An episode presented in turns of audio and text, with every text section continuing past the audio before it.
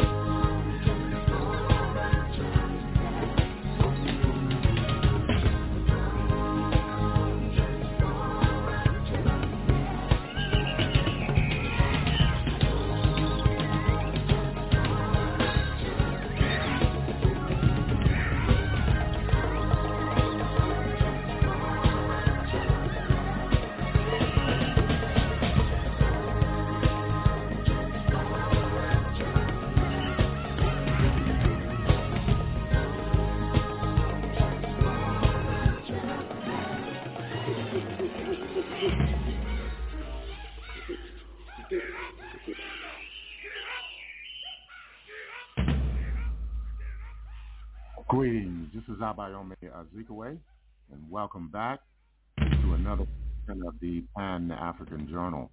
The Pan-African Journal is an audio news magazine. It's brought to you here on a weekly basis. Uh, I am your host, uh, Abayomi Azikiwe. Today is Tuesday, uh, October 24th, 2023, and we're broadcasting uh, from our studios in downtown Detroit. We'd like to thank all of our listeners for tuning in uh, once again to another edition uh, of our program, this special edition of the Pan-African Journal. Later on, we'll be bringing you our regular Pan-African Newswire report. We'll have dispatches on the hundreds dying every day uh, due to the Israeli Defense Forces siege of Gaza, which is backed uh, by the United States and other imperialist states. There is the constant threat of an expanding war in West Asia and North Africa with the sending of military equipment, aircraft carriers, and troops by Washington to the region. There are ongoing clashes in the West Bank of the occupied Palestinian territories uh, with uh, the Israeli security forces, including the IDF. The U.S. administration of President Joe Biden has worsened uh, the crisis in Gaza and throughout the region. In the second and third hours, uh, we'll have a panel discussion uh, providing an update on developments in Gaza. And of course, this will feature people working in the humanitarian uh, sectors, uh, journalists, etc. These and other features will be brought to you uh, during the course of our program. Stay tuned. We'll take our interlude uh, with the revolutionary music and voice of Egypt, uh, Umm Kulthum and her orchestra. Let's listen in.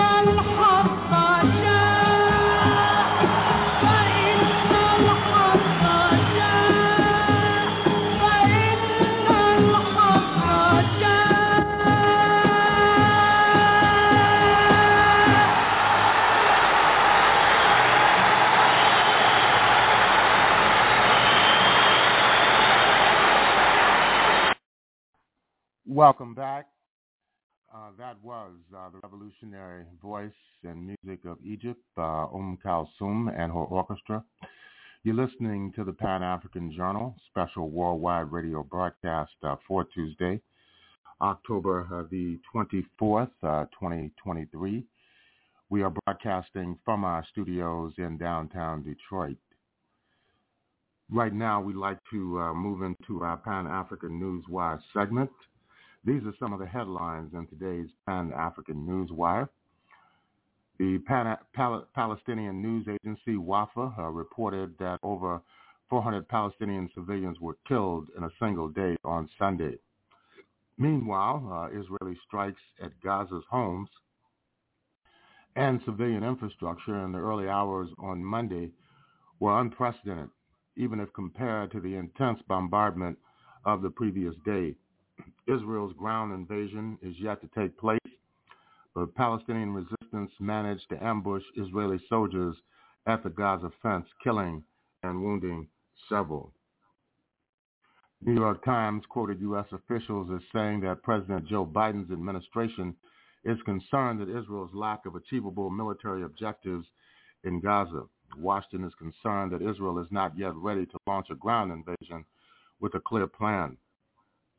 The Chinese state media reported that Foreign Minister Wang Yi expressed China's deep sympathy for the Palestinians, especially the people of Gaza, because of their difficult situation. The Chinese minister said his country advocates a stronger, broader, and more effective international peace conference as soon as possible to support the resumption of peace talks. 53 Palestinian citizens, including children, were killed as a result of Israeli raids targeting homes in Khan Yunis and Rafah in the southern Gaza, Gaza Strip. And uh, these and other stories can be found uh, on uh, the Pan-African Newswire website. And in concluding this segment of our program, we'd like to remind our listeners that the Pan-African Newswire is an international electronic press service. It is designed to foster intelligent discussions on the affairs of African people throughout the continent and the world. The press agency was founded in January of 1998. Since then, it has published tens of thousands of articles and dispatches in hundreds of newspapers, uh, magazines, journals, research reports, and on blogs and websites throughout the world. The Pan-African Newswire represents the only daily international news source on Pan-African and global affairs. If you'd like to log on to the Pan-African Newswire so you can stay abreast of some of the most pressing and burning issues of the day, just go to our website. That's at panafricannews.blogspot.com. That's panafricannews.blogspot.com. If you'd like to have access uh, to uh, today's Pan-African Journal special worldwide radio broadcast, all you need to do is go to the Pan-African Radio Network. That's at blogtalkradio.com forward slash Pan-African Journal. That's blogtalkradio.com forward slash Pan-African Journal. We'll take a break. We'll be back with more of our program for this week.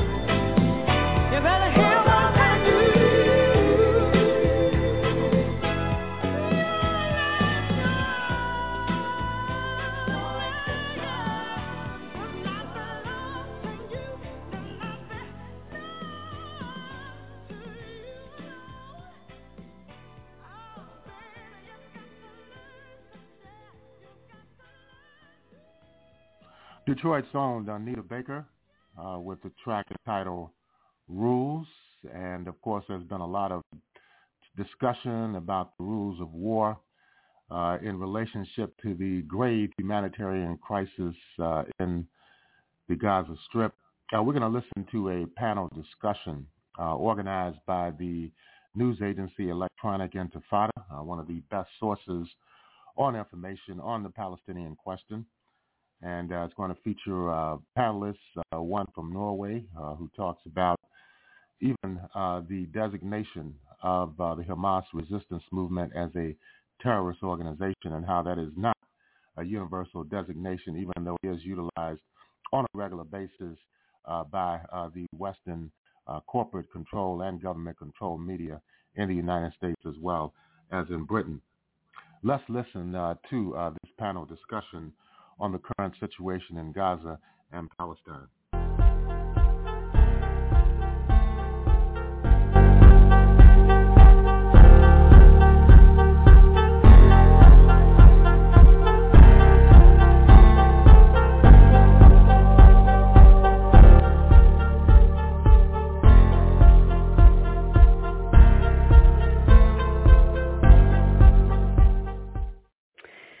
Hello and welcome back to the Electronic Intifada live stream uh, for today, Monday, October 23rd. I'm Nora Barrows Friedman, ele- uh, Electronic Intifada's associate editor, uh, with my co-host Asa Wynn Stanley, and our executive director Ali Abunimah. We have a very full show once again today. We hope you stick around. Um, we have a live report from Dr. Mads Gilbert, um, as well as um, action alerts and ways to plug into direct action um, with uh, our friends over at um, Palestine Action now that ha- they have a, a, chapter in the United States, as well as expert analysis from our in-house analyst, uh, Jon Elmer. So please stick around. Um, leave your questions and comments in the live chat. And um, with that, Ali, please give us your opening remarks. Thanks, Nora. Earlier today, the health ministry in Gaza reported that the number of Palestinians killed in the Israeli-American genocide had reached 5,087. That includes 2,055 children. 182 children were killed in Gaza in just the last 24 hours. This means that since October 7, Israel, with the help of the Biden administration, has been exterminating Palestinian children at the rate of at least 130 per day. I say at least because another 830 children are reported to be missing under the rubble of destroyed buildings. And in the West Bank since uh, October 7th, Israeli soldiers and settlers have killed almost another 100 Palestinians, 28 of them children. Enormous carnage that is going largely unreported because it is dwarfed by the bloodbath in Gaza. But any figures I give you are immediately going to be out of date. Every hour new reports come in of wholesale massacres of families all across Gaza, people in their homes, in Gaza City, in Khan Yunis, in Rafah, in Jabalia. Nowhere in Gaza is safe. The images of dead and injured children, grieving parents, blood-covered elders, desperate doctors, ambulances in flames, and endless rubble reveal a landscape utter devastation. During Israel's massacre in Gaza in May of 2021, Huda al-Susi, a young writer, wrote for the Electronic Intifada about braving the savage bombardment to go and check on her elderly parents whose building had just been bombed. Huda went out despite her husband's fears for her life because uh, the attack was very intense. My husband wanted me home with our baby, Huda wrote. As Israel was actively bombarding Gaza, he feared the worst for Wasim and I. But uh, Huda went nonetheless. She wrote, Before then, I loved going back to the street where my parents live and where I grew up. When I visited it, I would usually see many children playing hide and seek and other games. The sense of fun was palpable. But on that day, Huda wrote, nothing prepared me for what I witnessed. It was May 11th of uh, 2021. There was blood everywhere, Huda wrote. The smell was overpowering, a mixture of dust and death. I stepped over rubble from buildings that had just been attacked, and uh, among the debris on the ground, there were smashed up toys, school bags, burnt notebooks, old pictures, and a broken wheelchair. Finally, I made it to my parents and hugged them, Huda wrote. My father smiled. My father shed te- uh, my my father smiled. My mother had shed tears of joy. Compared to others in the area, they were lucky. Huda wrote about a building that was badly damaged and lots of uh, people uh, were sadly killed. And that was what she wrote in May of 2021. I do not know how many more hugs Huda gave her parents after that, but I can tell you that there will never be any more. Huda was killed in an Israeli bombing a few days ago, along with seven of her husband's relatives. Her husband and two children survived. As you know, Israel is not just exterminating Palestinians with these horrifying weapons, bombarding them from the air and firing artillery from the ground. It is also doing so by completely cutting off the water supply and banning the entry of food, medicine, and fuel. Some hospitals in Gaza have already ceased functioning amid an unprecedented and endless flow of seriously wounded people. On Sunday, the health ministry said that 1,100 patients who need kidney dialysis face complications that could lead to death quickly because there's no electricity to run the machines. 38 of them are children. More than 70% of Gaza's 2.3 million people are now displaced. With water and food dwindling, they face horrifying sanitary conditions and a growing risk of epidemic disease. There are young children, pregnant women, elderly and disabled people subjected to all this.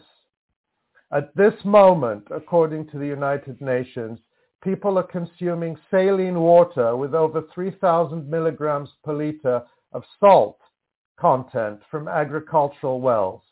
This poses an immediate health risk, raising hypertension, especially in babies under six months, pregnant women, and people with kidney disease. The use of saline groundwater also increases, increases the risk of diarrhea and cholera. Health partners have detected cases of chickenpox, scabies, and diarrhea attributable to the poor sanitation and consumption of water from, from unsafe sources. The, the incidence of such diseases is expected to rise unless water and sanitation facilities are provided with electricity or fuel to resume operations. That's the UN. And this is what Israel has deliberately imposed on a population its top officials refer to as human animals or human beasts. On Sunday, three major human rights groups in Palestine uh, stated that Israel's complete siege on Gaza and statements made by its leaders demonstrate that Israel is deliberately inflicting on the Palestinian people conditions of life calculated to bring about its physical destruction in whole or in part, an act of genocide. And what's the world doing? So far, 34 trucks of aid have entered through the Rafah crossing from Egypt. It's unclear if or when any more will arrive. This is the equivalent to about 3% of the daily average volume of commodities entering Gaza prior to the hostilities according to the UN humanitarian agency OCHA. And crucially, none of these deliveries have included fuel, which is desperately needed to keep the generators running at the hospitals. But as I've stressed repeatedly, this so-called aid is a distraction. On a normal day, about 500 trucks were entering Gaza through the checkpoints from Israel. Now, with so much death, injury, destruction, and suffering, Gaza might need twice that just to even survive. The solution is not aid via Egypt, but for Israel to be forced to end its genocidal siege now. That's what we have to keep demanding of our governments. I want to turn now to another critical angle we've reported on and which is important to continue to focus on given Israel's continued production of unverified atrocity propaganda, which is being used to justify its premeditated savagery against the, against the Palestinian population in Gaza it has occupied, besieged, persecuted, and regularly massacred for so many decades. As you may know, the Electronic Intifada was the first English language publication to report in detail on Yasmin Porat, the Israeli survivor of the bloodshed at Kibbutz Be'eri.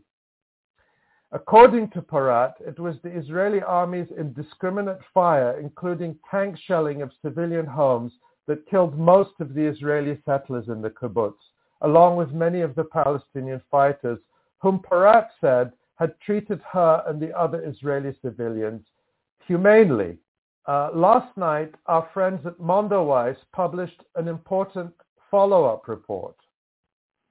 Mondoweiss writes that Porat's testimony is complemented by evidence from Israeli soldiers who described how the Israeli military shot tank shells into buildings where militants and their hostages were hiding. Uh, the, those are the words of Mondoweiss.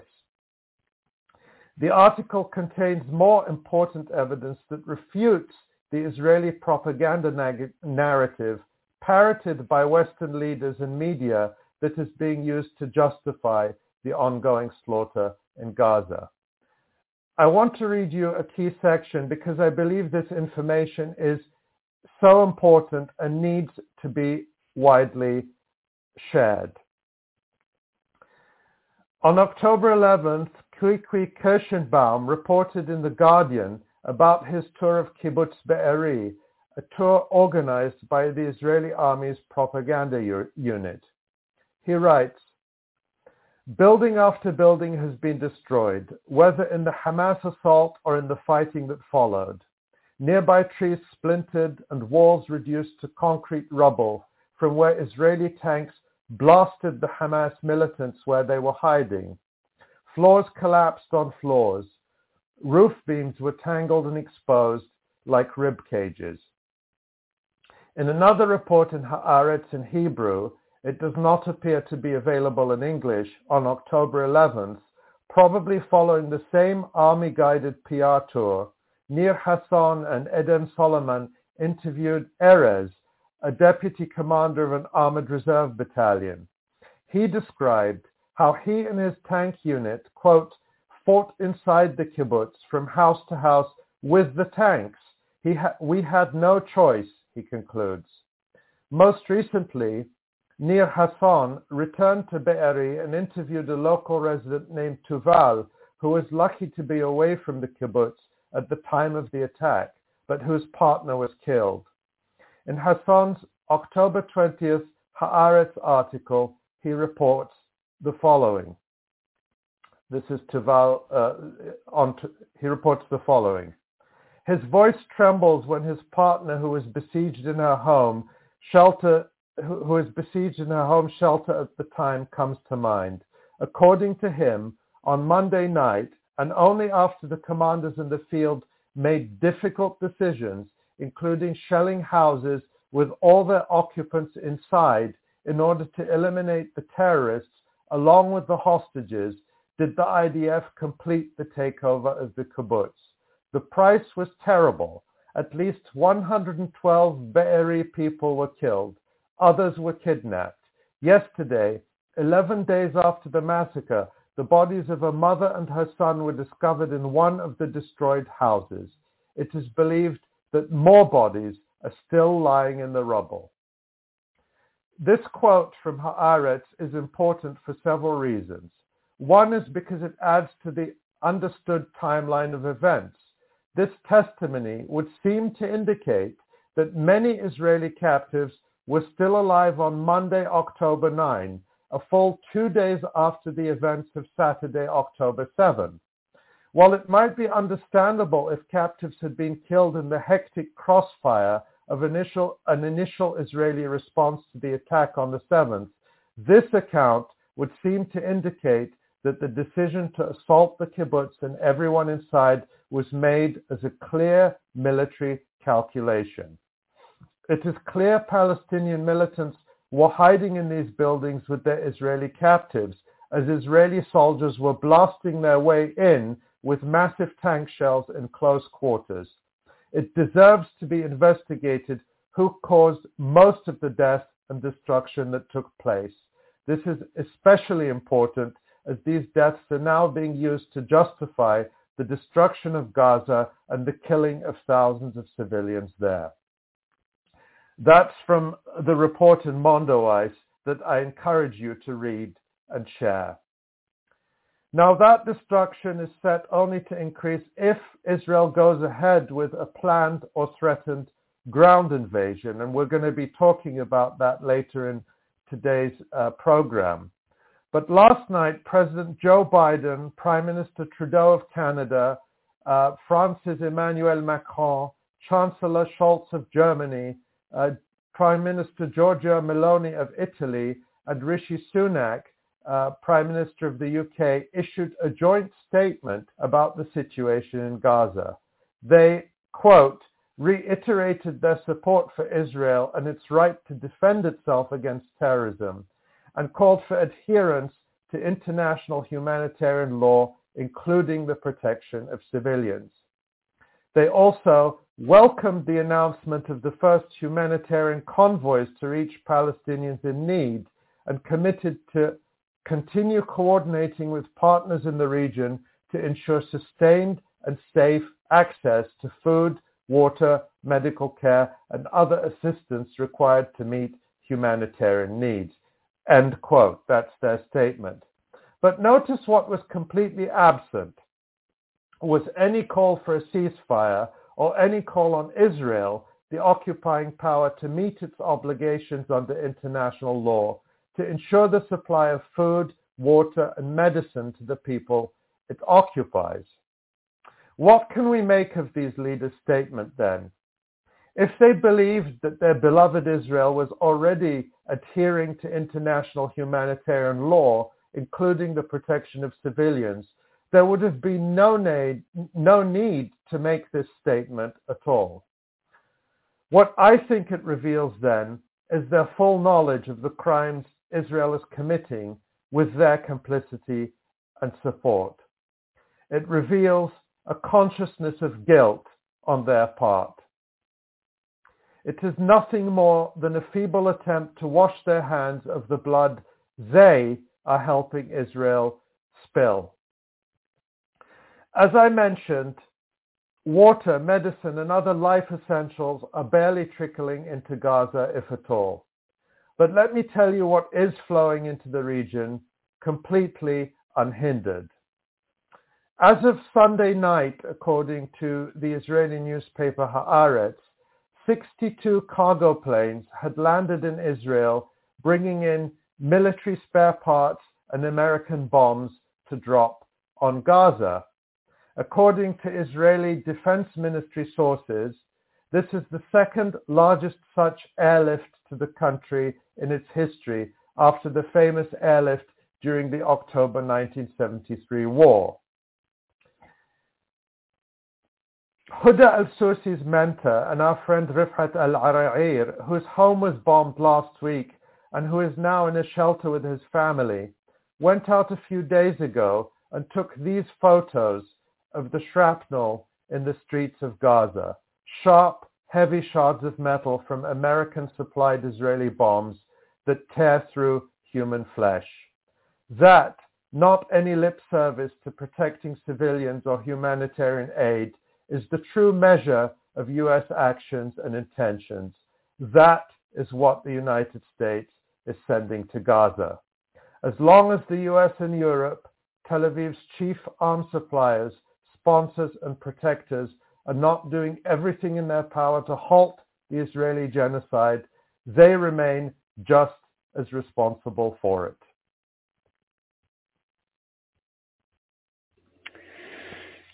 Thank you, as always, Ali. Uh, Ali Abunimah is our executive director here at the Electronic Intifada. I'm Nora Barrows Friedman, along with Asa Winstanley. We're both associate editors and co-hosts of the podcast uh, and of these live streams. We want to bring in um, our good friend, longtime friend, Dr. Mads Gilbert, a Norwegian emergency doctor who has worked in Gaza during successive Israeli attacks Dr. Mads is speaking to us today from Cairo. He's been trying to join his colleagues in Gaza for the past week and a half. Uh, Dr. Mads, thank you so much for being here. Um, I, I, I, can't imagine uh, just the frustration that you must feel as a doctor who has worked in Gaza all these years and is unable to, to be working with your colleagues right now at this just catastrophic time. Um, you know, last night the Israeli military uh, reported that they that there were more than 320 locations across the Gaza Strip that were bombed. It was one of the um, most intensely uh, bombed, uh, you know, 12, 18 hours that we've seen uh, in the last uh, two and a half weeks. And the Ministry of Health has reported that all of these targets are residential areas, of course, that, that barely needs to be said at this point. Um, and we're also seeing reports from uh, Gaza Health Ministry, from doctors and, and nurses that uh, at least 130 premature babies um, who are in the neonatal intensive care units uh, in, in Gaza City hospitals are at, quote, grave risk, um, according to aid workers, because of the dwindling, scarce uh, electricity and resources and basic medical supplies, medications. In your opinion, as a physician, uh, as someone who's worked in Gaza all these years, how can you assess this catastrophe at this point? Well, good evening, good morning, good afternoon. Uh, thank you for invi- inviting me, uh, Ali Nora. Uh, thank you for the incredibly important work you do to promote advocacy and actual information. Uh, the situation in Gaza is not a disaster. It's a catastrophic disaster. And what we see playing out live, minute by minute, is the politics of elimination executed against the colonized by the colonizing forces. Because what we see is such a massive attack on the human habitat, the civilian population, crushed into the very narrow space by the siege, and also the systematic attack on all the provisions you need to uh, to live, and that is not first and foremost hospitals and ambulances. It is water, it is food, it is uh, electricity, it is human security, and then you may need the medical system. So they are actually uh, choking 2.2 million civilians by thirsting them, starving them, denying them light, denying them warmth, denying them practical possibilities to take care of their children. Then they are bombing them, and then importantly, they are also attacking the medical system, which should be, of course, protected.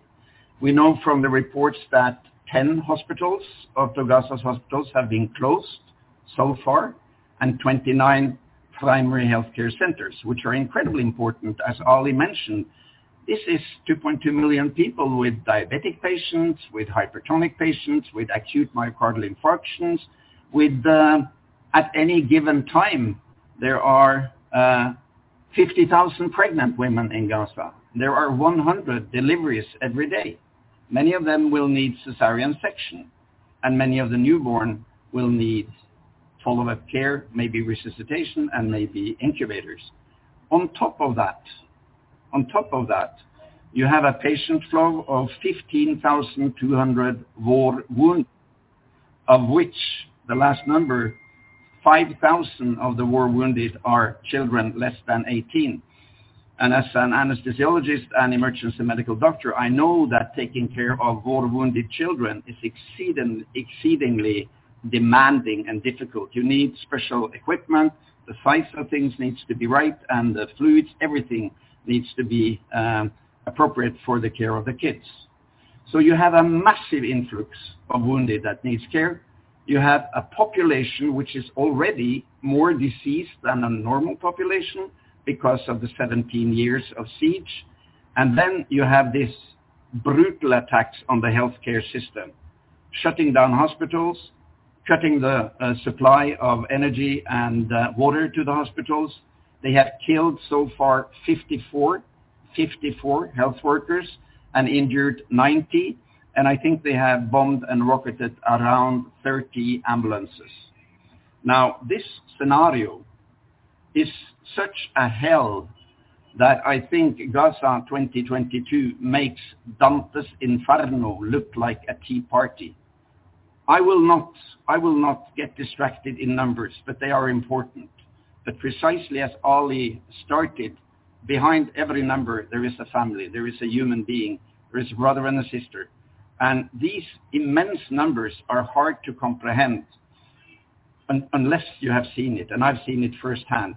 The shrapnels you showed me the picture of, I actually took one of these shrapnels home to Norway in 2014. They are extremely heavy. They may have this size. The edges are so sharp that you can shave with them, and it's made of a very, very high metal uh, composition and they fly at hundreds of kilometers per hour, swirl, and they cut off limbs, they cut open abdomens, they cut open chests, and if you're lucky, you die. If you're not lucky, you're heavily injured, uh, you're severely injured. And if you're lucky, you get to an OR and you have life-saving surgery. If you're not, you will not have life-saving surgery. Our colleagues are telling us from Gaza that the uh, strangulation of healthcare through the last seven years and the massive influx and the total blockade that Israel imposed two weeks ago makes it impossible to tend to all the injured. And they say that war wounded that could have survived are not left to die because they don't have the capacity and they don't have the um, practical means to take care of them. So from a medical point of view, uh, you know, you always need to look after the root causes and not just treat the symptoms. And I say, as I've said before, the important things now is number one, to stop the bombing of the civilian population in Gaza immediately, to secure them human security through international protection, to turn on the light and turn on the water to Gaza, to open multiple corridors under international control where you can transport in food, medicine, medical equipment, and of course also fuel for the thousands and thousands of generators needed to operate Gaza, even if the light is turned on, because the distribution system is so fragile that many institutions and hospitals will need generators. Stop the bombing, lift the siege immediately, open corridors, and what we have seen so far from Rafah, 20 plus 20, maybe 20 today, is I think that is just a political game trying to fool the world to think that, oh, how nice, now humanitarian help is getting into Gaza. As Ali said, on a normal day, on a normal day, uh, during the 17 years of siege, Gaza's population needed five to 700 truckloads every day of food, of uh, practical stuff to live. So 20 truckloads after two weeks of complete siege and bombing, it is an insult. It is an insult. My colleagues are saying that they are running out of everything now. And I guess you have noticed that Israeli generals have been repetitiously now threatening the big hospitals, the Mustashfa al-Quds, Mustashfa al-Shifa, and Al-Aqsa to evacuate, threatened to bomb the hospital.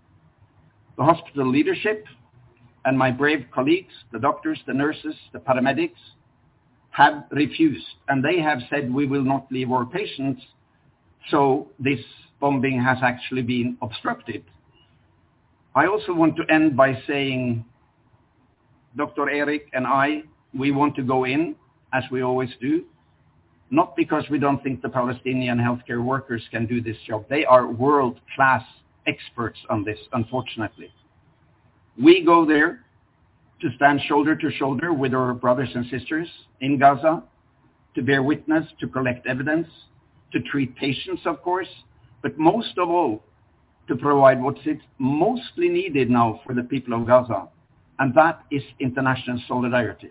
That is international big solidarity, true solidarity.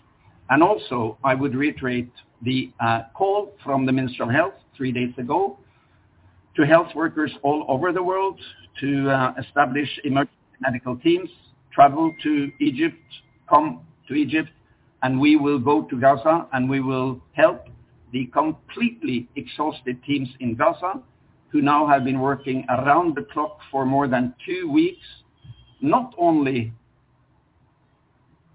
taking care of their patients, but also worrying intensely for their own families. I will end with a, with a short story. One of my best friends in Gaza is a very skilled anesthesiologist. He's young, he's, he's very uh, experienced uh, despite his young age. He has eight kids. One of his kids is studying medicine in Egypt. On the third day, just after I came down to Cairo, he called me and he said, uh, my brother, Dr. Mads, if we get killed, I want you to father my son. These are the kind of realities that our human brothers and sisters in Gaza are facing now. This is the politics of elimination. This is the Dahiya doctrine in full scale. The Israelis say anywhere from anybody shooting at them from civilians, they define them as legal targets. This is the horrible true face of colonialism. The only solution is the root cause to be solved, and that is a free Palestine. Thank you. Dr. Mads, uh, thank you so much. And it just, just the the sadistic nature of what we're seeing, um, the fact that Joe Biden is congratulating himself for sending, for helping facilitate the sending of 20 trucks for a population being carpet bombed. One of those trucks was full of coffins. Um, we're seeing the uh, reports by your colleagues, anesthesiologists across Gaza, who say that they are performing surgeries without anesthesia because the anesthetic medications have run out. What does um, what does that do to the psychology of the physician um, to have to perform uh, surgeries under these conditions? I, I can't even imagine. Nora, I think we have to uh, realize that, that also within the field of medicine there is this fog of war and rumors and false mm. news are circulating. Um, Palestinian doctors and nurses do not perform big uh, surgery without anesthesia. They don't. You simply can't. Yeah. You know, the, some of the main war wounds are to the abdominal cavity, to the chest cavity, and to the head. Uh, if you have a few shrapnels going into the chest, you can put in a chest tube. That you can do in local anesthetic. If you have to go into the abdomen, the patient needs general anesthesia. Yeah. If we cannot provide that, they will not operate and that patient will die. Because this is another uh, illustration of this um, attempt to portray the animals in Gaza. Oh, they even operate without Mm. anesthesia. They don't. They don't. Trust me, I've been there. And we've been without anesthetics for some time. Then we try to improvise, find other solutions. But uh, by and large, the medical procedures and practices in Gaza are at highest standard, European standards. They do, they do lack now local anesthetics. So there may be some cleaning of wounds, there may be some debridements, some reduction of fractures done without enough local anesthetics. But that is not outside the border of what is ethical, ethically acceptable. Yeah. Um, My second point is about uh, the closure at Rafah. We get many questions, why are you still in Cairo? And Listen, to get from Cairo to Rafah, you need to uh, tran- uh, you- uh, to go through the uh, uh, the desert, the Sinai Desert. and The Sinai Desert is um, closed Egyptian military territory. You need permission from the highest security level in the Egyptian military security uh, establishment. We have the full support from the Norwegian government. The, our embassy is working very diligently to get the permissions. We have all the permissions from the civilian part of the Egyptian uh, society and uh, departments, but we, we are missing that last from the military, and they will not let anybody go to Rafah until they have full control or until they find it um, suitable for them to let uh, medical personnel in. So there has not been one single person crossing Rafah since they started, in, and not one single person going out. It's only these 20, 40, 60 trucks. Otherwise, Rafah is completely sealed off. That, of course, also needs to be opened immediately. And there must be pressure. The Norwegian government has condemned the siege, the blockade. It has increased its humanitarian uh, support, and it has it has refused to call Hamas a terrorist organization. So there are some other voices in the West. There are some other uh, independently, uh, you know, political forces.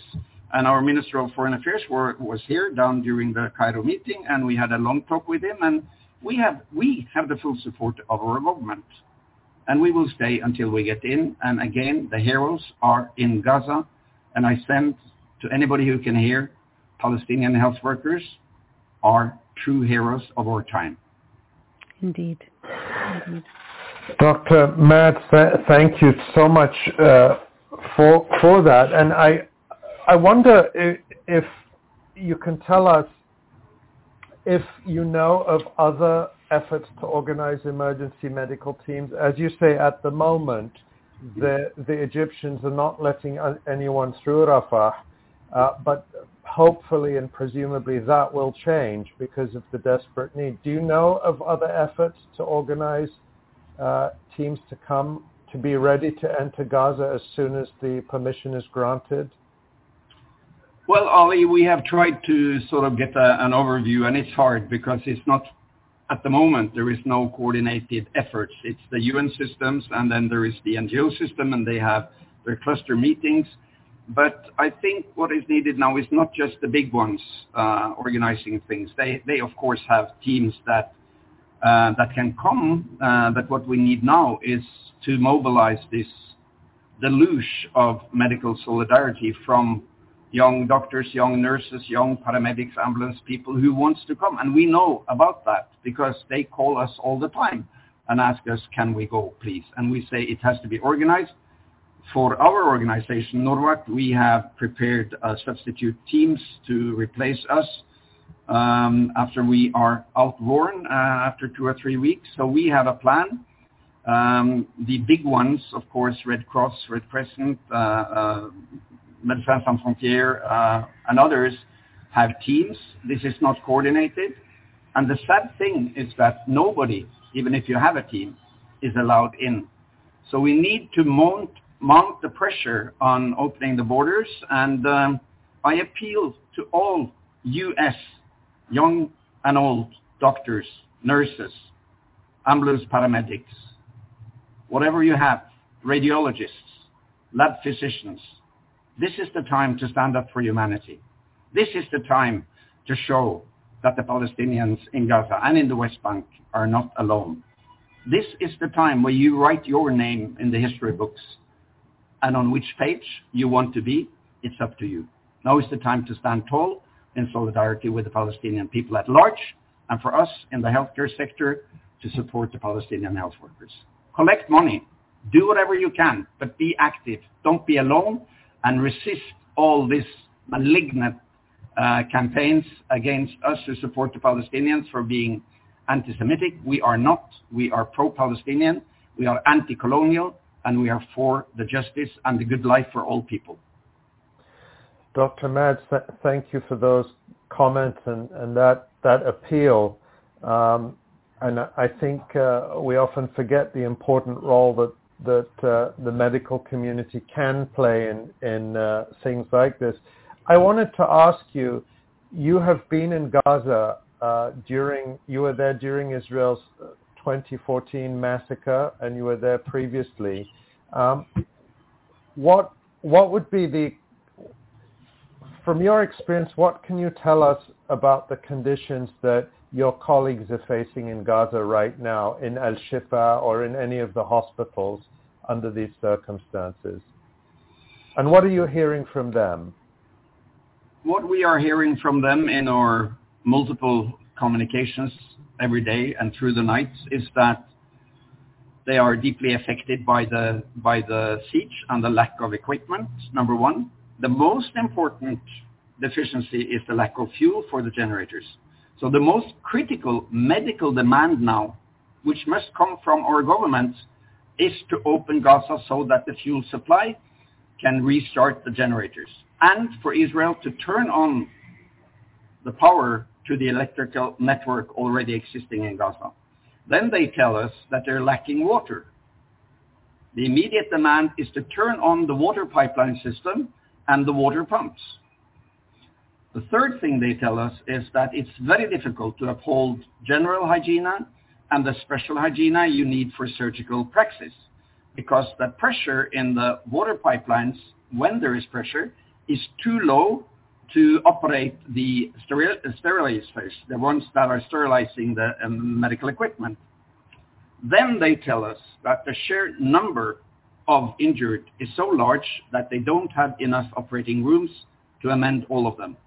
And the injuries are horrific. Today we got a new series of pictures uh, from children being almost melted from burns where feet were uh, without toes, where the burns had obviously just melted away parts of the extremity. We don't know what kind of weapons these are, but the weapons are horrible. So the complexity and the number of injuries is one more problem. And, and then, which is maybe uh, one of the most spectacular, horrible things about the current situation, is that there is no safe place in Gaza now. What we saw in 2014 and 2009 was that when they bombed quarters, you know, like in a, a neighborhood, the people from the neighborhood would seek shelter in and around the hospital because they still have a an illusion that they are protected uh, through international law. This time, the homeless who have been forced to flee either by the order to move to the south or who has lost their habitat, their home, their apartment or their house.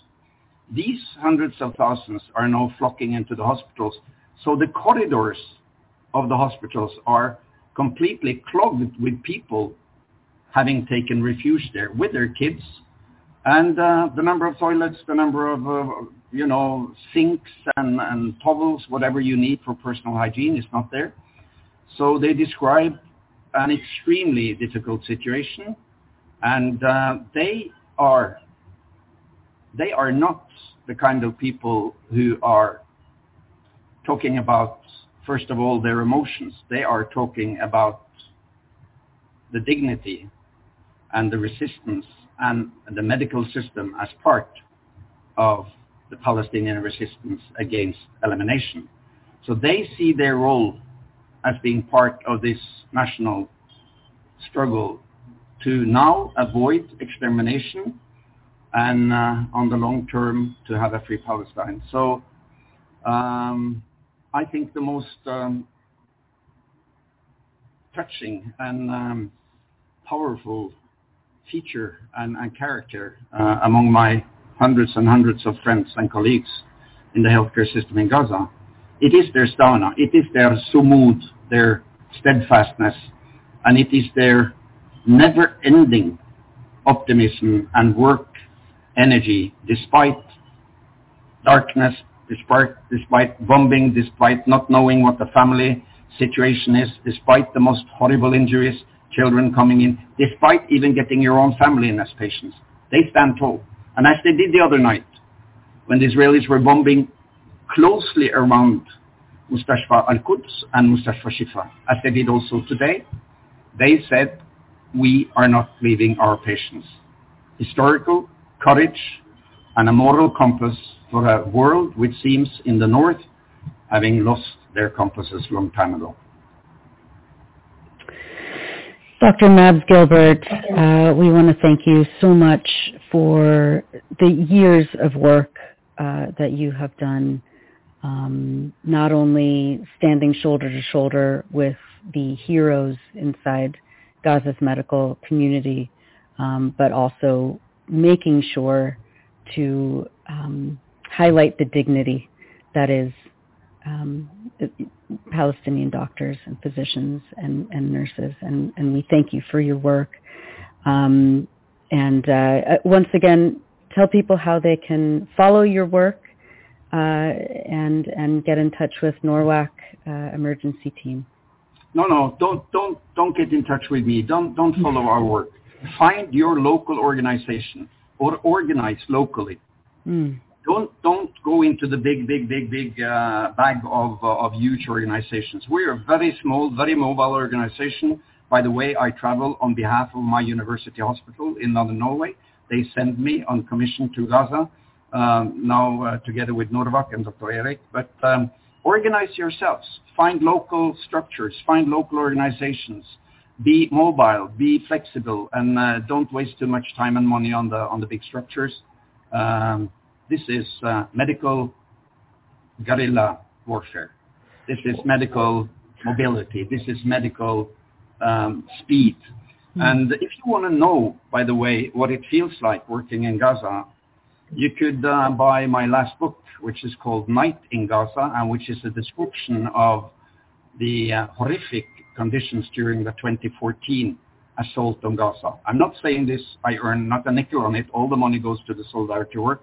But it is a pretty uh, graphic and close to reality description, and you will meet in the book many of the nurses, doctors, and paramedics that are fighting for their patients and for their nation today. Night in Gaza. Dr. Mads, one thing I really appreciate is how you do not try to separate uh, quote unquote humanitarian issues from politics because all of this horror that we're seeing, the injuries that you are so uh, desperate to get into Gaza to help treat are caused by political decisions. Mm-hmm. They're not a, it's not a hurricane or a, a, an earthquake.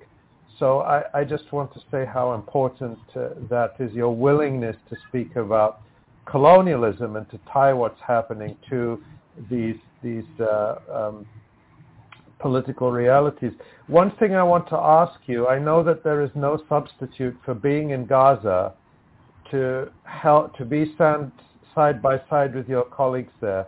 But is there anything that you're able to do? You mentioned your your um, colleagues sending you pictures of injuries is there anything you're able to do from outside in terms of giving them advice or, or helping to to respond to uh, questions they have about treating some of these things? Thank you, Ali. That's a good question. Uh, they don't need advice. They know everything. They want cooperation in order to disseminate information. And we work around the clock in our little headquarters here in in Cairo. We're, by the way, in the Mustashfa Palestine, which is the Palestine hospital in Gaza, in, in Cairo, which is operated by the by the Red Crescent Society, Palestine Red Crescent Society. So we're working around the clock with um, with uh, distributing information that they send us. Uh, we're in close contact with um, the um, Red Crescent Society, with the Minister of Health, with the different hospitals. We communicate with uh, our politicians in Norway. We um, try to keep on top of the development. And I think one of the most important things that you can do today, if you care, it is to keep updated and read and follow alternative news sources. I have been following Western news sources and of course uh, the Arab ones, uh, Al Jazeera, English and other ones, and, and it, it's two completely different pictures. So keep yourself informed, study, uh, watch the fantastic lecture that Ilan Pappé had uh, this uh, uh, two days ago, three days ago at um, Berkeley. It's on uh, it's on YouTube. It is the most illuminating analysis of what is going on now and what is the root cause of what we're seeing now. Ilan Pappé, it's on YouTube. Be informed, uh, spread information, uh, be knowledgeable, study uh, the issue, go beyond the superficial. And for us, merely having somebody on the outside to talk with is important for them. Because as I said, they feel abandoned, they feel left behind by the world. And they always say that when we come in, they feel that they are not in the complete darkness. So we do whatever we can around the clock. We also meet a lot of other people, and of course we uh, push hard to get in. And we hope, inshallah, that we will get in, and then you will hear from us from the inside when we have time and we have a break in the patient treatment. But again, the heroes are in Gaza. They work tirelessly night and day. What we need to do now is to have our governments force the U.S. government to say, you do not attack any civilian hospital in Gaza. You do not bomb any ambulance. You turn on the water. You turn on the electricity and you allow fuel, water and food to get in. If they don't, they are complicit. Joe Biden write his name in the dark part of history if he doesn't soon stop Israel. And the key to stop Israel is in the White House and in Pentagon. Dr. Mads, again, thank you so much for all that you do um, and for being with us here today on this live stream. We're going to let you go so that you can keep working with your colleagues, um, and uh, we will, of course, check back with you. Thank you so much again. Um, full solidarity and gratitude and, you. And, and finally, uh, thank you for having me, and, and really good luck to all the brave U.S. citizens of all genders and nationalities. I have a, a wide array of contacts. They, uh, you know, they, they take our information, they spread it, they remake it. Uh, thanks to, you know, David and Bram and, uh, and uh, Luma and all the other, uh, like you, you yourself, brave people who stand up against the, the hatred and stand in, in, solidarity with the Palestinians. You, the, the U.S. citizens, are the most important in the solidarity work now. Shukran Thank you. Thank you, Dr. Med. Thank you. And speaking... Kulun Gaza, Kulun Gaza, We're all Gaza. Yeah. Thank you, Dr. Mads. Speaking of brave people in the U.S., who are literally putting their bodies where their mouths are, we want to bring in um, two activists, uh, friends and, and comrades, um, Max Geller, who is in London, and he's with Palestine Action, an organization based in the UK that um, we have reported on for years and years, and also Calla Walsh, who is um, one of the founding organizers for Palestine Action US, which has just been launched. Um, doing work uh, to bring the factories, the weapons manufacturers, and their work to a grinding halt um, by by activists. And so, Max and Calla, thank you so much for being with us on the Electronic Intifada live stream today. Thanks for having us. It's really good to be here. Thanks. Um, Calla, can you talk a little bit first about what Palestine Action US is and why uh, it has jumped the Atlantic um, and opened up a, a wing in, in the States? Absolutely. Well, first, thank you for having us on for all your really invaluable coverage and analysis these past couple of weeks. Uh, we in the U.S. are really inspired by the successes of the Palestine Action campaign in the UK, and arguably it is even more important to be doing this kind of work disrupting the very links in the imperialist supply chain that are creating the very weapons being used to mass murder Palestinians right now. Um, I, for one, and other people involved have been involved in the cause for Palestinian liberation for years. We have sat in meetings with Congress people and senators. We have pushed for legislation. We have pressured local government. We have done boycotts and BDS and mass rallies. Uh, the list goes on, and it's not that there isn't value or importance in those other tactics, but that what we're seeing now is a higher level of escalation is needed. Um, we see that mass global consciousness so clearly stands with Palestine. Um, we're seeing tens of millions of people take to the streets around the world, especially in the global south, but also across U.S. cities, uh, hundreds of thousands in London, uh, for example. In Turkey, the youth are storming NATO bases. Um, in Jordan, they're burning the Zionist embassy. In Egypt, they're storming uh, the border crossing to try to deliver aid to Gaza. And tens of thousands of people are marching in, in U.S. cities, um, marching often to empty halls of power. So imagine what these tens of thousands people could do if we stormed the weapons companies, if we stopped them from making the bombs and the drones and the bullets and the tear gas and the white phosphorus and the surveillance technology that is being used to mass murder Palestinians right now. And not only that, but then being marketed as battle tested to be used at the U.S. border, um, in the Mediterranean, to repressive imperialist U.S.-backed regimes around the world. Um, imagine if these tens of thousands of people were going to the ports and the railroads where these weapons and supplies uh, to make these weapons are being transported and we shut that down. So this isn't some crazy idea. This is what we are being called to do by, for example, Palestinian trade unions. And we've already seen this example work um, in the UK where they've successfully shut down many weapons factory or one Elbit factory in the London headquarters, as I'm sure Max will talk about. Um, Elbit has at least 12 locations in the U.S. and um, of course the U.S. is the very heart of the, the military industrial complex. So many other weapons companies and their subsidiaries are based here. Um, so yeah, I'll stop there and, and let Max share too about the work happening in the UK. But we've already seen Elbit stocks dropping um, mm-hmm. in the, the past couple weeks since our first big action in the U.S., while every other major defense company's stocks are rising.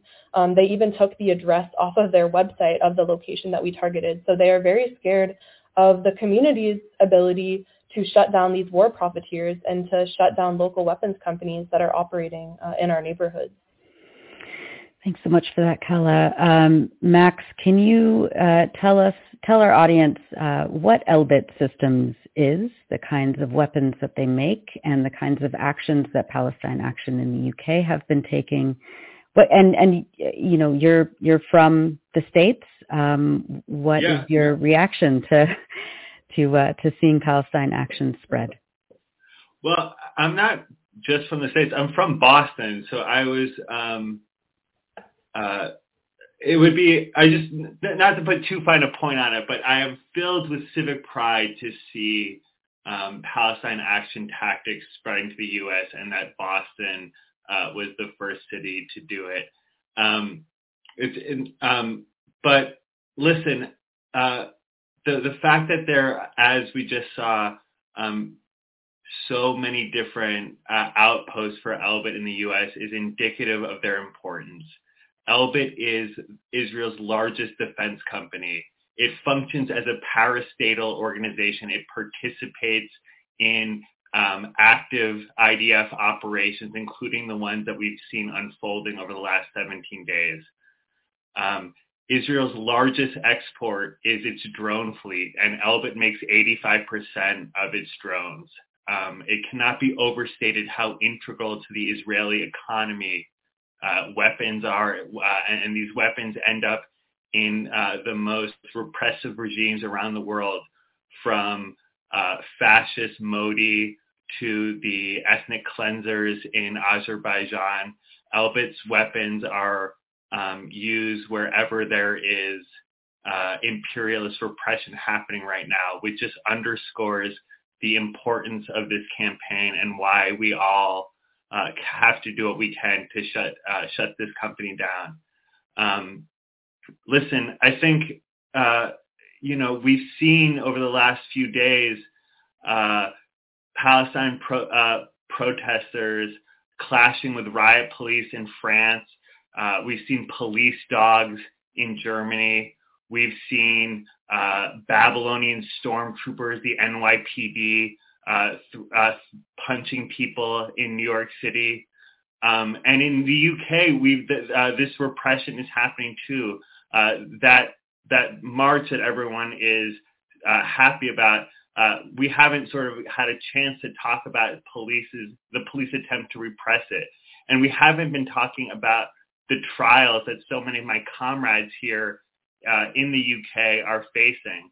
Uh, we have um, uh, three big trials uh, coming up, uh, one starting uh, in, at the end of, of this month, and another featuring um, two of our founders and six others that, that ca- carry serious jail time um, starting in November. So there's like this context of what we're operating in is not I, I don't want to to minimize it, but uh, Palestine Action uh, remains steadfast, and um, you know the people on trial uh, encourage me to not talk about their trials and instead focus on, on, on the successes that we've had and the new actions that we've been unfolding. We've had an unbelievable amount of uh, new signups. We've been able to um, hit the BBC. We've been able to um, drive a van through the gates of a Leicester factory, ending work at that factory for the day. Uh, and when um, one factory is unable to work, many other factories are unable to work because these factories, at least in the UK, function in tandem. So we have the opportunity to really take a serious uh, toll on a vital cog in Israel's kill machine, and I encourage people to to get involved.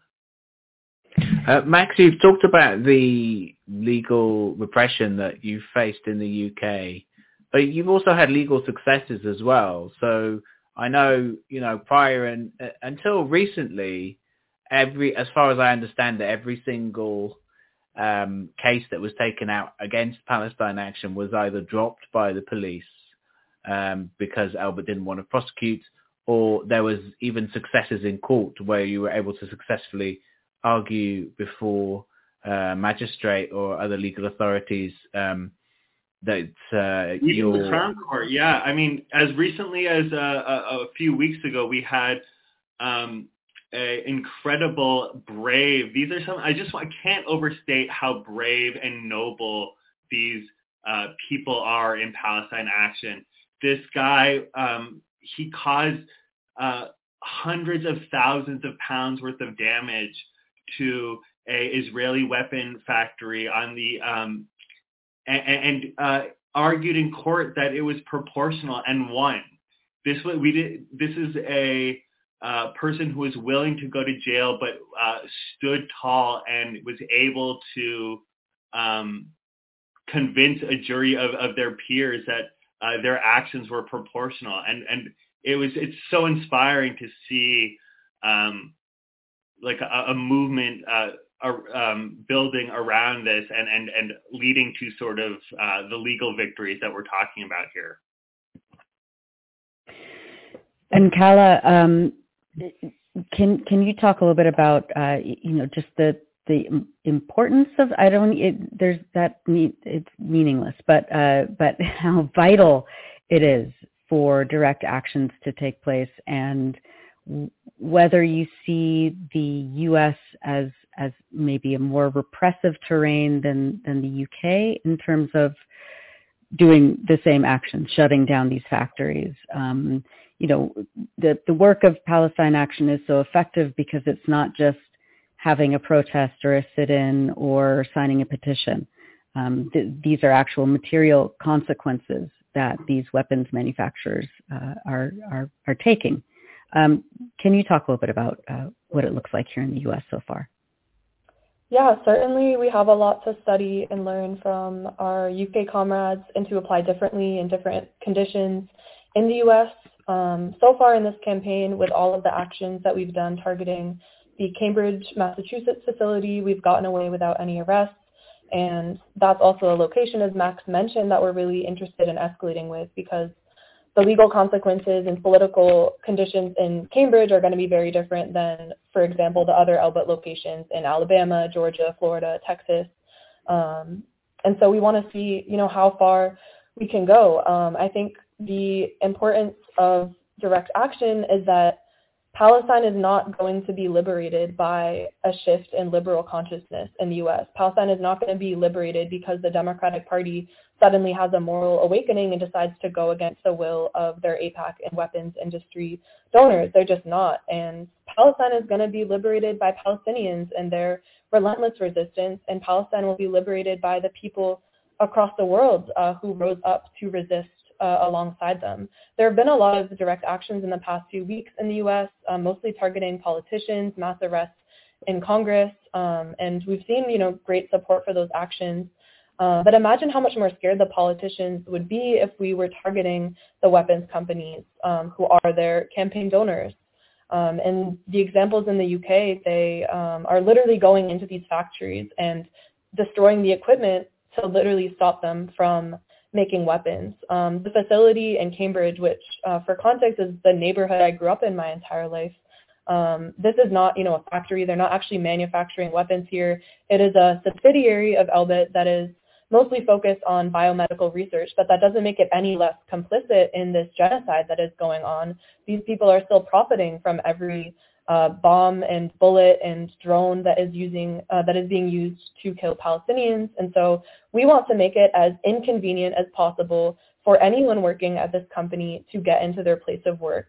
We want them to realize that they all have blood on their hands, and we want everyone in the neighborhood, everyone in the building that they're renting their space from to realize the same and to actually shut this down. And not only that, but to inspire people across the country to take up action. Uh, we want people to realize we are not powerless um, and that we have a right to and a, and a responsibility um, to stand up and to do more. And so we are trying to expand, you know, nationally. There's so many different targets, but really focusing in on Elbit um, is the most effective strategy as we've seen in the UK. We want to put out so many resources for different people to get organized in their communities. Um, Palestine Action UK just posted a video of how to fill a fire extinguisher with red paint and douse a building with it. Um, and there's many more resources and trainings that will be available. We're having an official campaign launch tomorrow at 5 p.m. Eastern and 10 p.m. London time over Zoom where everyone can join, learn more about why Elbit is our target and what we're doing uh, to shut it down. Um, but ultimately, we are here to win, and we are here to um, to stand with Palestine and to actually take action uh, to shut down these companies that are operating right now peacefully with business as usual in our neighborhoods. And as long as we allow that to continue, we all have blood on our hands. Calla, once again, uh, give us the information for the call tomorrow uh, and where people can go to get uh, involved in and learn more about Palestine Action US.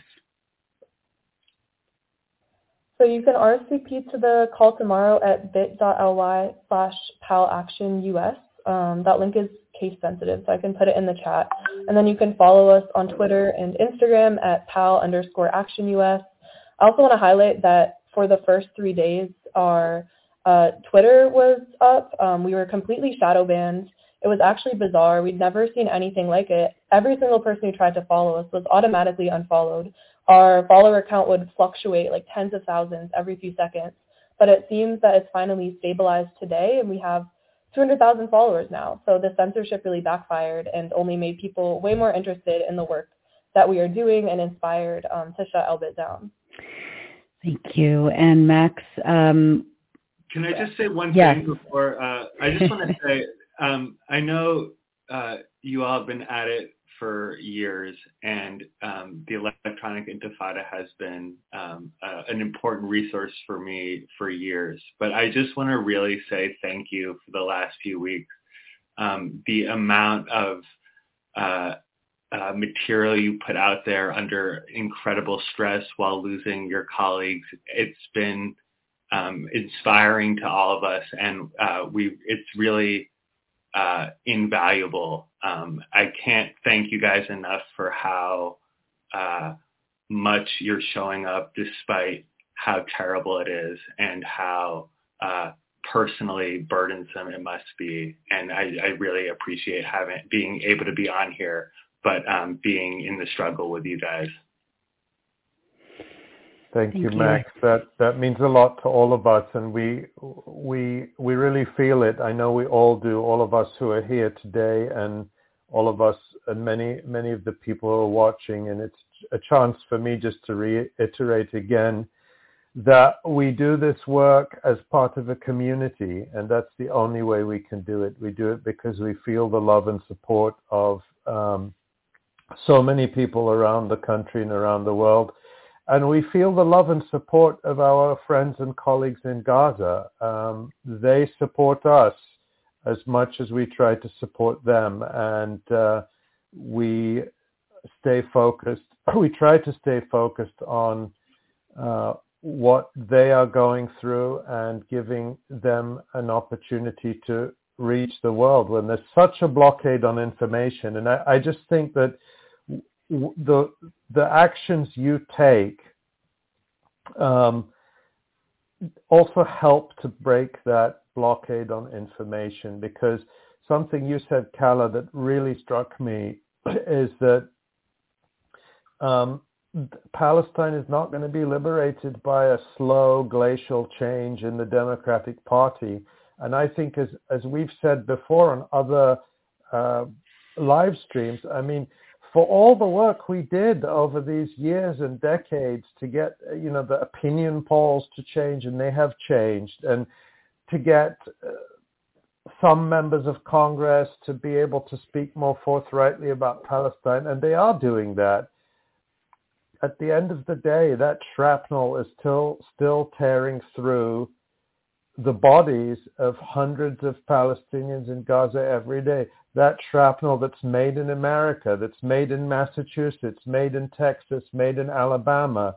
And I, I think you're also, the work you're doing, the direct action work you're doing, has an incredibly strong tradition in the United States. People think immediately, of course, of the civil rights movement, which involved a lot of direct action. But they also, but I also think about ACT UP in the 1980s, who uh, with direct action challenged the silence of the United States government, which was killing so many people with HIV AIDS uh, due to silence and, and, inaction of the government. And ACT UP changed that. And I also think of the um, direct actions in the 80s and 90s uh, at the School of the Americas, where the United States government trained um, torturers and murderers from the right-wing regimes in uh, Central America and Latin America. And many people did direct action there, and some some of them went to uh, to prison for it. So we're very cognizant also of the um, the the price that, that people are willing to put their their own personal freedom on the line for a cause like this is is something really incredible. And I know that that's going to be very, um, that, that's, that's a message that is going to provide a lot of uh, comfort to people in Palestine as well. Indeed. Uh, Max Geller and Calla Walsh of Palestine Action UK and US, respectively. Um, you can go to Twitter uh, at twitter.com slash pal underscore action US. Uh, we have the little crawl at the bottom.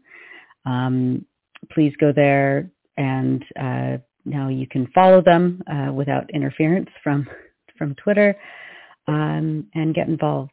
Thank you so much, both of you, for being with us today. Thank you. Peace. Thanks.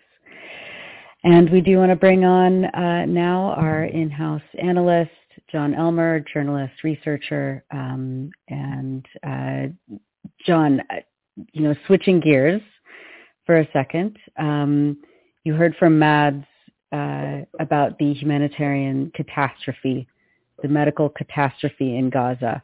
Um, what are you looking at right now as you see Israel's, uh, as you said before, the, the cowardly uh, carpet bombing of Gaza, while uh, Israeli leaders and uh, you know backed and, and sponsored by the West are still hinting at a ground invasion, um, but are being evasive now uh, about when or if it would take place. What are you watching right now? Yeah, I mean, I think with the humanitarian thing that's important to say is that the Rafah border is not a commercial crossing. It's a civilian crossing, and they're bringing these trucks, these tiny little trucks, through that crossing and then unloading them by hand. Right around the corner uh, is Kerem Shalom, which is a massive Israeli, cro- I mean, it's an Israeli international border crossing connected to a port that has the ability to resupply a humanitarian uh, mission to Gaza um, in a wholesale manner. And what's happening at Rafah is a fig leaf. Um, it, it's a it, it's a it's a joke. It's a gimmick um, that's happening to distract from the massive catastrophe that's happening in the Gaza Strip. I mean, I think for, in terms of the, the Israeli situation, it seems like they're delaying um, every day. They're delaying this uh, because they're. Um, I think that there's a lack of a plan and there's lack of um, uh, an understanding about how the maximalist goals that Israel is attempting to achieve, um, how impossible that is, um, and how brutal that is. And I think even with um, you know their their best friend regime in the U.S., I think that that's obvious that there needed to be some sort of fake humanitarian uh, fig leaf to this operation, and that's what the Israel uh, the Americans delayed the Israelis to do, to go over, for Biden to go over, to coordinate their messaging. Um, the White House is doing that. The Pentagon right now is scouring their um, reserves, looking for 155 millimeter artillery shells that can be used with ground troops uh, in the Gaza Strip. Um, you know, Israeli preparedness in general, we're seeing today disagreements between the army and the political staff um, in their war cabinet about these objectives because the objectives are unclear. Uh, they're unclear that they're possible to do, but to eliminate Hamas and its entire um, you know, set of fighters for uh, generations to come, as Netanyahu said, is a significant military task that Israel um, uh, it's unclear that Israel is prepared for that task. The outgoing uh, Central Command head for the U.S. said that the the fight in Gaza is the hardest fight on the planet. Um, you know, Israeli generals spoke this weekend um, on their radios talking about how um, it's an existential fight and that nobody supports the maximalist goals uh, of Israel, but that it's an existential fight because Israel has to win this war they see because nobody's going to want to live in the south or in the north in these settlements that uh, Israel has evacuated. The south is completely evacuated and the north is evacuated. You're talking about 60 towns and cities evacuated before the war in the north and the south has even begun.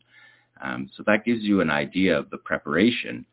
We saw in the West Bank yesterday, again, they're arming their citizens, their Jewish citizens, um, making militias. There's more than 600 militias that have been armed with 40,000 uh, M4 rifles, helmets, vests, um, civilian, they're calling them civilian security squads, um, implying that there's not enough military force to control an uprising in the West Bank should that happen. So they're arming Jewish uh, civilians to um, what they call preempt um, an uprising in um, in 1948 Palestine in Israel. Um, and, and so I think we see these signs. We saw Israel bomb from the air for the first time since the Second Intifada, the refugee camp in Jenin, again implying that they don't have uh, soldiers that could do uh, that kind of work. Um, I think that there's a lot of delaying that's happening within this war cabinet, which is interacting and communicating constantly with the Americans um, about how to carry this out in front of the whole world um, amid this like absolutely catastrophic civilian devastation that uh, Dr. Mads talked about. Um, it was great to have him on the show. Um, it's an absolute catastrophe, and it hasn't even started yet. Jon, you have been talking consistently about how the Israelis are unprepared and how difficult this uh, military task that they've set themselves is. And yesterday, I believe, um, the Qassam brigades uh, of uh, the, the military wing of Hamas announced that they had carried out a very uh, precise ambush against an Israeli military team of a couple of tanks and armored bulldozers that tried to enter uh, Gaza from the east near Khan Yunis. And uh, Qassam announced that they attacked them and they destroyed them and they forced them to flee on foot. And uh, later on, Israel acknowledged uh, that uh, one of its soldiers were killed and three others injured in this uh, operation by Qassam. So all that points to to Israel in many ways not being prepared. Um, also, this operation keeps being delayed week after week after week. We've seen reports in the media of the U.S. saying that, um, or, or reports that the U.S. is telling Israel, well, let's delay this because we want to try and get the hostages, or as they call them, the hostages, the, the captives and prisoners out. But the Israelis keep doubling down publicly on this goal of we're going to go in, we're going to destroy Hamas, we're going to eliminate them completely. There's no sign of them moderating their goals. Oh, and there was a statement last week which we discussed where one of their spokesperson had said, well, maybe we're not going to do a ground operation. So do they not know what they're going to do? Are they going to do it anyway? I mean, what can we make of all this confusion? The IDF spokesperson today said there may not be a ground invasion. And that's the first time that I've heard them say that. They're just talking about the next phase. Um, yeah, it, it seems that reports in Israeli papers are that the war cabinet and the and the pol- and the politicians are at odds. Um, you know, a military going in to carry out an operation without a distinct objective is uh, that's just generally a bad idea. Um, for the Israelis to to be framing this as an existential fight um, that that has to happen for the state of Israel to survive. That's that's a very maximalist goal because the Palestinians in the Gaza Strip are also fighting an existential fight where their uh, houses have been destroyed, their families have been uh, homes have been collapsed on top of people. Um, there's nobody in the world ready for an existential fight quite like the people of the Gaza Strip, and that's the people as well. It's not just the fighters. The fighters aren't separate from the people. They have immense popular support. Um, and if Israel does want to get involved in an existential fight um, with people who have already lost everything, who already know what it's like to suffer, I mean, that's what my friends are telling me everything that's happening right now is devastating and it's unprecedented, but it's not completely different than what they've experienced before. They've been uh, subjected to war half a dozen times. Um, they know what they're talking about. And when they say they're ready for a ground invasion, as we saw people chanting outside of Shifa Hospital yesterday, we want a ground invasion. The kids who had lost their homes and their parents have been killed um, and they're sleeping on the, the floor uh, of the parking lot of the hospital, saying that they want a ground invasion. And on the other side of the border, you have 60 evacuated communities. Um, you have people trying to get an airlift from Tel Aviv to get back to Canada. Um, the difference couldn't be more stark. And so if you're talking about an existential fight, um, then you're talking about a 10-year fight, which is what the New Yorker said that they learned when they were on Biden's trip to Israel is that some people are talking about 10 years, which seems like a realistic amount of time necessary for a fighting force like Israel that has no record. Uh, their record of fighting face to face is very, very thin. It's very thin. And the examples like that we saw Qassam hitting that tank with an ambush as it came in um, yesterday, that's what's going to happen to all their armor all the time when they come in. It's going to be a constant attack and we've seen Israel respond to those attacks in the past by immediately pulling back and shelling the population. In Shujaiya in 2014, Um, in one day, they fired the same number of shells as Ukraine does on a 1,200 kilometer front line um, during their vaunted counteroffensive. That was 24 hours on a captive civilian population in a densely populated area, raining down shells um, that that Israel and the United States are scouring their their stores looking for more because that's what Israel is going to need to defend its troops because you can't defend your troops in a concentrated area like that with airstrikes. Um, you'll kill your own troops. So they need a, a lot of artillery um, to waste the area where these civilians are living um, and to um, to protect their troops that they're promising us are going to go foot by foot um, and, and, down into tunnels and fight in a tunnel apparatus that is, uh, according to Yahya Sinwar, 500 kilometers long, um, you know, comparable to the to the London Underground, inside which there's weaponry, fighters, prisoners, food, uh, you know, ability to withstand what's going up, what's going on on the surface level.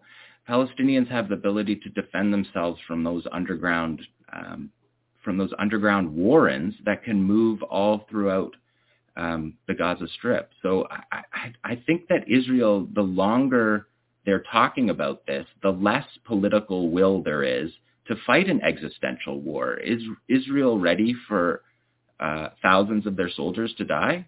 Because that's what they're calling for, an operation that that's what that entails. If you're talking about um, actually doing what they say they're doing, which I, again, I want to keep saying that they're saying they're going to do that, but um, we're speculating at this point. And what I see is an impossible task in front of the Israelis um, that would only result in the massacre of civilian populations. It's not going to result in the eradication of 60,000 fighters who have been training for two decades to fight this fight what it's going to do is it's going to massacre civilians. Um, it's going to rain that shrapnel that Dr. Mads showed us. That is, it's so heavy. That's the thing you don't, you think it looks like a tiny piece of aluminum. It's so dense and heavy. And when the bomb goes off, those pieces are red hot, flying all over um, anyone around. So Israel's not going to use those weapons when their troops are in the proximity, which just gives them one less weapon um, and one more um, truth that they're going to have to fight face to face, soldier to soldier. That's the only way to achieve the objective that they're asking for. And Palestinians are, uh, you know, fighters are virtually begging for that because the cowardice of bombing from the air leaves people helpless. There's nothing they can do but yell at the clouds. Um, if Israel comes in and fights face to face, you're going to have the 60,000 armed fighters in the Gaza Strip.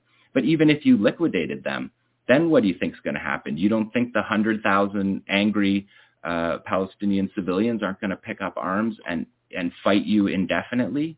And the Israeli plan is to then what? Bring Abbas in on the back of an Israeli tank? You don't think the Palestinians are going to fight against him like they do in the West Bank, like they did when they drove the PA uh, out of Gaza after winning an election and the Palestinian Authority didn't give over security control, so Hamas fought them? And drove them out of the Gaza Strip. If Israel's plan is to bring Mohammed Dahlan um, back, I mean, this is not, it's not serious. It's not serious. Nobody in Gaza thinks that's serious. People are not talking about the day after Hamas and Gaza. It's, it's not serious. Ron, the, you referred to the uh, artillery ammunition and the uh, the uh, fact that Israel's tactic when their troops get in trouble as they inevitably do is just to shell everything, including their own troops. We talked previously about the Hannibal uh, doctrine. Uh, but there are these reports uh, emerging, uh, we can put one up, um, that the U.S. is so short of uh, artillery ammunition that it's actually having to reroute ammunition that it was planning to send to Ukraine to Israel.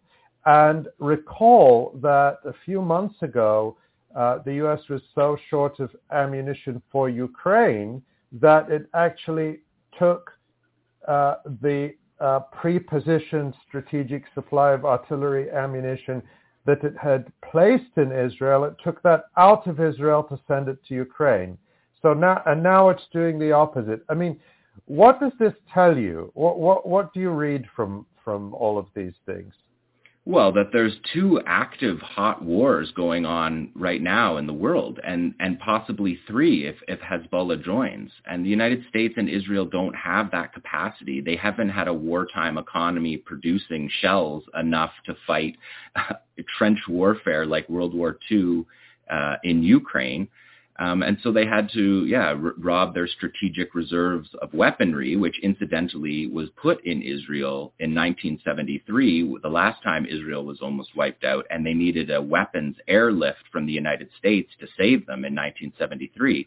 And so they decided that they would keep that weapons surplus in Israel so that Israel could tap it.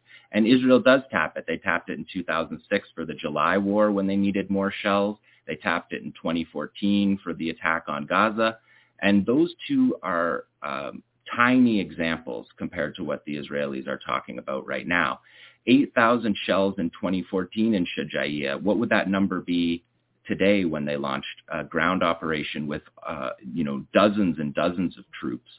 Um, and yeah, those shelling uh, events where they use so many shells um, are follow-on, essentially Hannibal directive incidents. The Shujaiya incident in 2014 that they shelled um, was when their APC got hit and they thought that they had captured, that Israeli soldiers had been captured, and so they shelled Shujaiya. The other one was in Rafah, where they also had a tunnel operation um, and thought soldiers were captured. Um, and that's when they lay waste using these shells. They use more shells in one day in a densely populated area than on the 1,200 kilometer front line of Ukraine, which is a dug-in, uh, stationary standoff fire war where with trenches um, where the troops aren't moving. It's a stationary front line. Israel wants to walk foot by foot through Shujaiya, uh, raining down uh, artillery shells um, digging through their strategic reserves to try to find um, enough shells. Lebanon was what 30 something days. 2014 was 50 days. They're promising a war that's at least a year. Um, you know, they're talking about many, many months. Um, and the New Yorker was talking about someone in the Israeli administration saying it would probably take 10 years realistically. How many shells, uh, how many uh, stores um, stockpiles can the United States raid to fund their their imperialist wars? Well, that that's something to watch, and that may be why Israel is so hesitant uh, also to enter into a confrontation on its northern border because the ammunition simply may not be there for um, uh, a war on two fronts. And even the bombs will, I mean, not soon enough, but even the supply of bombs cannot be uh, infinite. But I wanted to ask you about another thing. Um, we've seen these uh, claims made by Israeli leaders. Uh, we can put put uh, this up now. Um, this claim from Israel's uh, President Isaac Herzog that uh, Hamas had plans to destroy chemical weapons. Now, of course, as usual, Israel has presented absolutely no evidence for this and I put it in the category of Israel's atrocity propaganda of trying to demonize Hamas and Palestinians generally to justify its genocide. But I've seen people speculating, and I stress this is speculation, uh, just in online discussion saying, ah, this may be that Israel itself is planning to uh, use uh, poison gas, perhaps trying to put poison gas down into the tunnels uh, and try to kill Palestinian fighters that way. I want to ask you if if that's and I and I preface that by also saying that there have been reports in recent years of Egypt either flooding tunnels or putting gas in them. Um, and I so I wanted to ask you: Is that something Israel is capable of doing? And do you have any concern that that that that, that might be possible? Well, that's what the Americans did in Vietnam. They put CS gas, tear gas, down the the tunnels, and it was banned. Um, uh, as a ban- as a banned weapon in warfare after that. Um, 500 kilometers of tunnels, it's not clear that you could project gas into that much space. I mean, I'm sure you could do it. The flooding doesn't work. They tried to do that. They can't get enough water pressure to flood 500 kilometers uh, of tunnels. They would have to have um, infrastructure um, to do that. So they would have to be on the ground um, with the ability to do that. You'd have to also find the tunnel entrances to do that, and that's not clear that they can do that. They, um, you know, they're really left with um, mostly what they do is they follow concrete trucks with satellites and, and hope that the concrete trucks give an indication of where the tunnels are. They don't really have the ground penetrating capacity to understand the network of tunnels to even do something like um, get a spike in to put gas down it. Lots of the tunnels are ventilated, um, so it's not clear that that works. They also have their own people down there, so it's not clear that you want to gas uh, 200 of your soldiers. Um, but um, no, these kind of chemical weapons attacks, I think, one thing that Nasrallah has said from the north is that we're a war to start, that Hezbollah has the missile capability to target key Israeli infrastructure, including a chemical plant in Haifa with precision-guided missiles that um, um, has been something that Nasrallah has talked about for a long time because Israel's um, infrastructure has been out of reach for the most part, right? Like their defense ministry that's in downtown Tel Aviv surrounded by civilians is now a, a, a, legitimate target for Hezbollah rockets that are not defensible by Israel um, and can knock out key infrastructure, could hit Dimona, a nuclear plant, which could create a chemical um, reaction from those attacks. Um, I mean, I don't know if the world would sit by and watch Israel use gas uh, of, of all you know, of all countries to use gas to kill their enemies. Well, I, the, I, the point is they might not. Uh, I, I think the point, and again, just stressing this is speculation, that uh, people have been uh, making is that, well, these these Israeli claims that Hamas has or would or, or, or wishes to have chemical weapons they would then say, oh, whatever happened in those tunnels was Hamas's own chemical weapons. Again, that's in the realm of speculation, but given how much Israel lies and lies constantly, uh, I, when I read that, I thought, well, I just can't dismiss that out of hand but it gives you a sense that they're not willing to go in foot by foot. Why don't they? Why isn't that article about their robotic dogs that they've created or their engineering units that have been training for a decade to go down in tunnels? Why are on a military level people discussing things um, that are not feasible, like flooding or um, gassing? Um, oh, I I didn't say that they're discussing it. I say it's it's they're, they're claiming that Palestinians have chemical weapons, and I'm saying that other people have speculated that this is projection. It may be that Israel wishes to use chemical weapons and then blame Hamas. And by the way, we've seen those kinds of um, tricks and hoaxes in recent years in, in, related, in relation to other conflicts in the region, uh, false flag attacks using chemical weapons. So that's why I raised that. But I suppose your bigger point uh, that I take away from this is that even if Israel wanted to try something like that, the technical difficulties and the scale of the uh, underground network that likely exists under Gaza would, would probably render it ineffective on any large scale or at least isolated. Yeah, the the comprehensive nature of the tunnels is really its strategic impact. It's that you can't just go down and get. It's not like their one barrack is down underneath, and you just need to get to the master barrack, and then it, it all falls apart from there. It's not like that. They're all individual units that are defending each area of a tunnel. Um, they have the ability to close off tunnels um, for their strategic uh, areas, for their um, resource areas under there, for their weapons and food um, it's not clear that you're going to ever be able to, to completely go through the tunnel network. Even the absurdity of trying to win that war on the ground level would then precipitate a war underground that's never happened in history before. Yeah. Um, you know, people have used tunnels often in warfare to hide weaponry, um, you know, to use it as essentially a bomb shelter. Um, but we haven't really seen this strategic use of tunnels where the uh, where the impetus will be on the um, uh, invading force to actually physically go down and fight in an armed area where people are uh, able to reload um, reload their weaponry and in worst case scenarios they're able to just detonate the entire tunnel area and collapse whatever Israeli special forces unit should they ever get to that point um, can just collapse it on top of the Israeli uh, unit. They can uh, use the tunnels to blow up Israeli units on top. And so the ambush that we saw yesterday, I think, is just the tip of the iceberg of what of what they're going to face.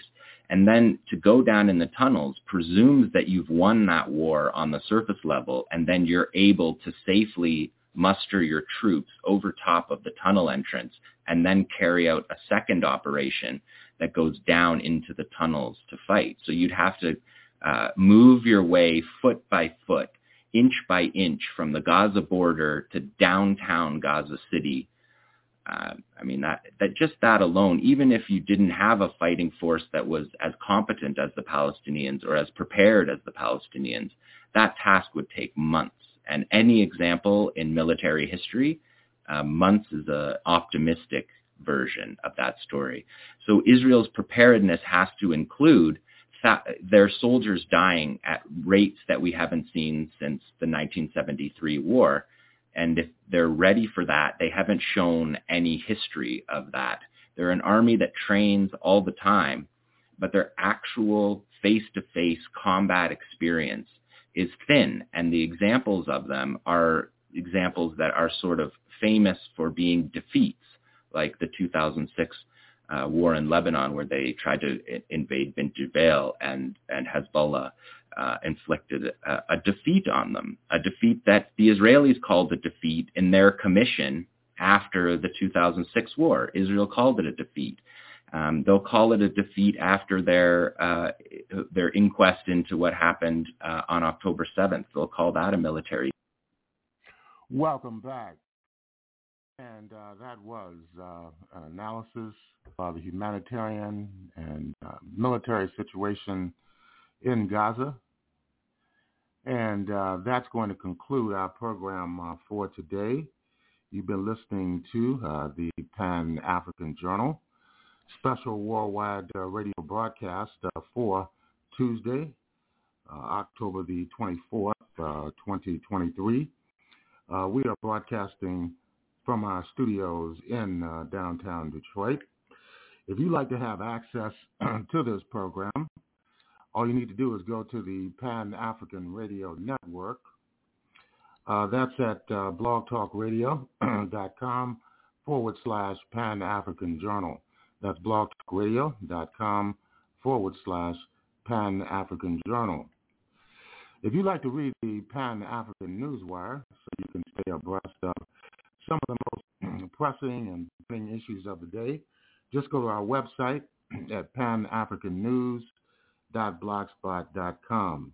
That's panafricannews.blogspot.com. And of course, um, we're going to close out our program uh, with the music of the legendary Max Romeo, uh, who has been in the news uh, recently uh, requesting uh, just compensation uh, for the music that he has put out for many, many years. And this is entitled Open the Iron Gate. This is Abayomi Azikiwe signing off and have a beautiful week.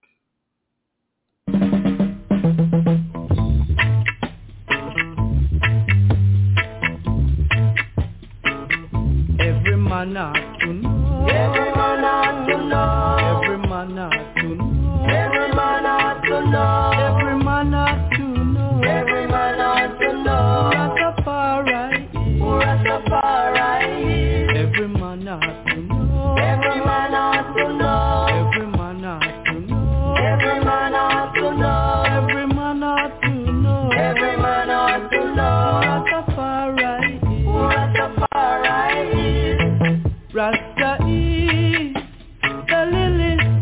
of the bar.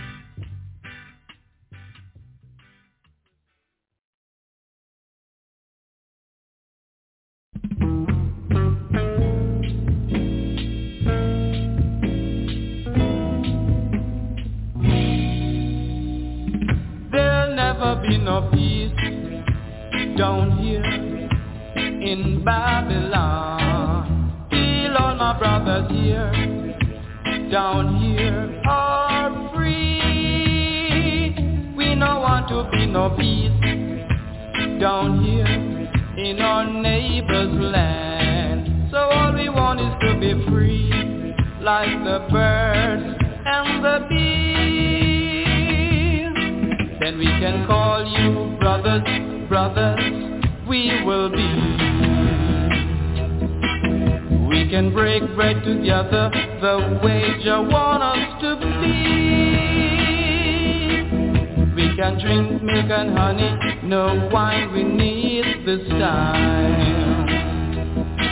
Then you can be my honey, your daddy won't mind. If you wanna be a priest down here in Babylon, would you have to give us back? Alright, or try. Why can't your daughter fall in love with me? Am I not?